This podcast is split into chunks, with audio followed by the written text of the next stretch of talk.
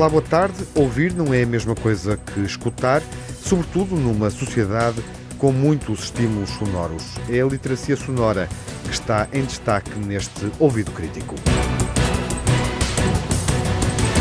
Nesta segunda edição do Ouvido Crítico recebemos Pedro Portela, que é professor universitário com investigação no domínio do som e da rádio. Olá, Pedro, viva! Olá. E vamos refletir sobre a importância do som, não é, Pedro? Sim, sim, sem dúvida.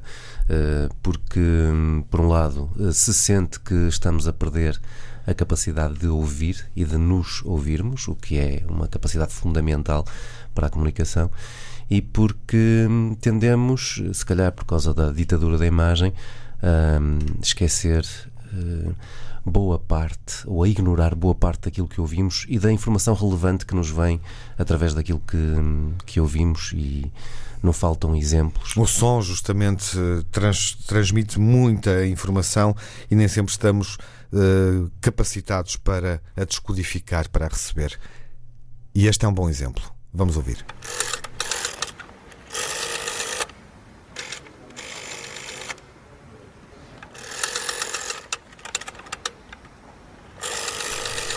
Pedro, isto é um som que desperta memórias, mas muitos dos nossos ouvintes podem nem identificar este som. Sim, acredito que, que uma franja, principalmente uh, dos ouvintes mais novos, sejam incapazes de perceber uh, que código, que código é este. uh, pode parecer muita coisa, mas certamente que para os mais velhos este discar de um número, que até é uma, uma expressão que, por força da extinção do som, deixou de ser usada, uhum. uh, discar um número, certamente que evoca muitas memórias que podem passar uh, pelo telefone que tinham em casa, mas também pelo hábito de, não havendo telefone em casa, ir à venda uhum.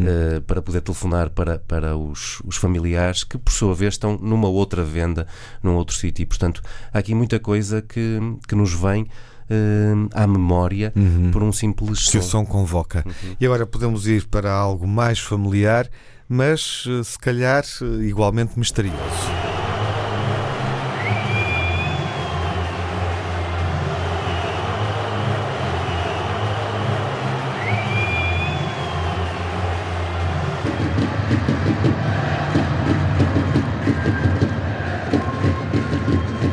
Estamos num espaço público, Pedro, uh, mas que espaço? Que local é este? Pode ser muita coisa, temos multidão, temos uh, palmas, temos gritos, temos música de fundo. Uhum. Uh, podemos pensar num, num, festival de rock, por exemplo, ao ar livre. Mas se calhar há aqui um pequeno som que nos pode ajudar a, a descodificar que espaço é este.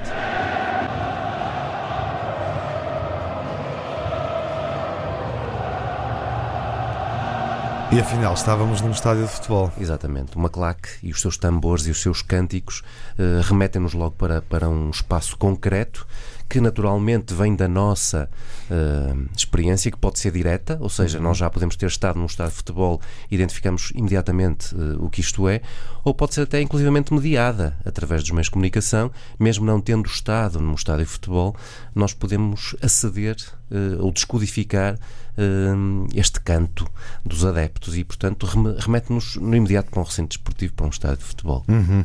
Enfim, neste espaço temos muitas sugestões sonoras e obviamente que o espaço mediático, neste espaço, o estádio era o que eu queria dizer, sim, num estádio, e, muitas sugestões sonoras que nos extraem e, e obviamente que no espaço mediático também sentimos isso uh, e é algum trabalho que vamos fazer para uh, educar um pouco o ouvido de quem uhum. nos escuta aqui na rádio. Podemos dizer que hoje somos muito seletivos em relação ao que ouvimos ou já nem nos apercebemos uh, dos sons? Há muita coisa. Tornamos-nos indiferente ao som? Há muita coisa que nós filtramos, uh, que apesar de estarmos sujeitos ao estímulo sonoro, nós não, uh, não interiorizamos. Basta pensar, por exemplo, que nós um aparelho de ar-condicionado só damos por ele quando, quando é desligado, uhum. não é? Uhum. Aquela sensação de alívio do. Ah, acabou. O é? frigorífico é? está sempre a fazer um ruído na cozinha Exatamente. e nós nunca nos uhum. apercebemos uhum. disso. E, e, portanto, há muitos sons que nós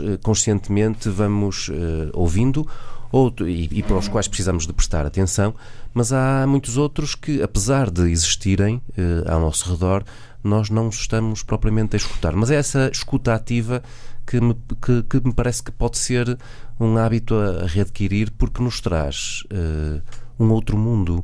Ou seja, um passeio, pensemos num passeio por uma cidade.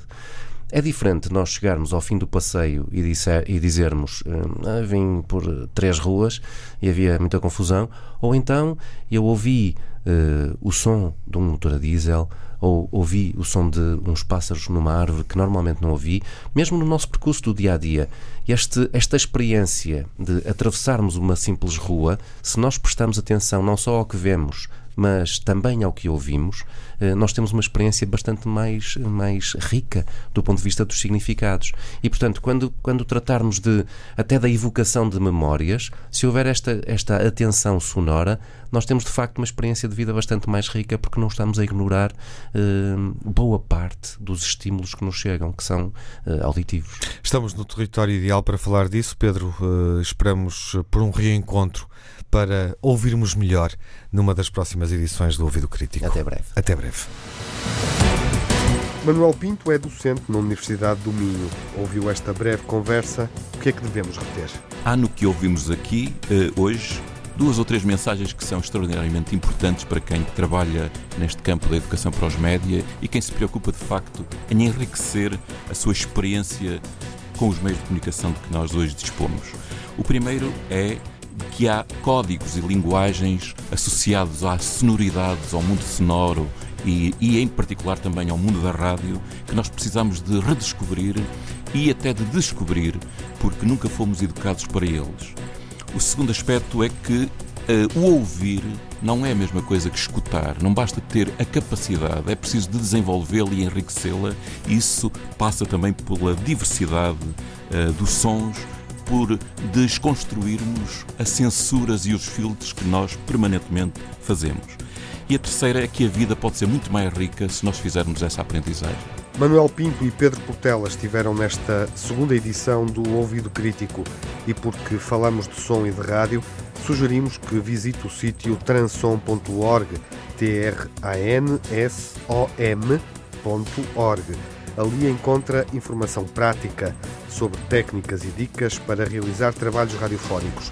É um sítio de uma organização sem fins lucrativos dedicada à divulgação de conteúdos radiofónicos originais que fazem o ouvinte ficar colado ao aparelho ou com vontade de não tirar os auscultadores.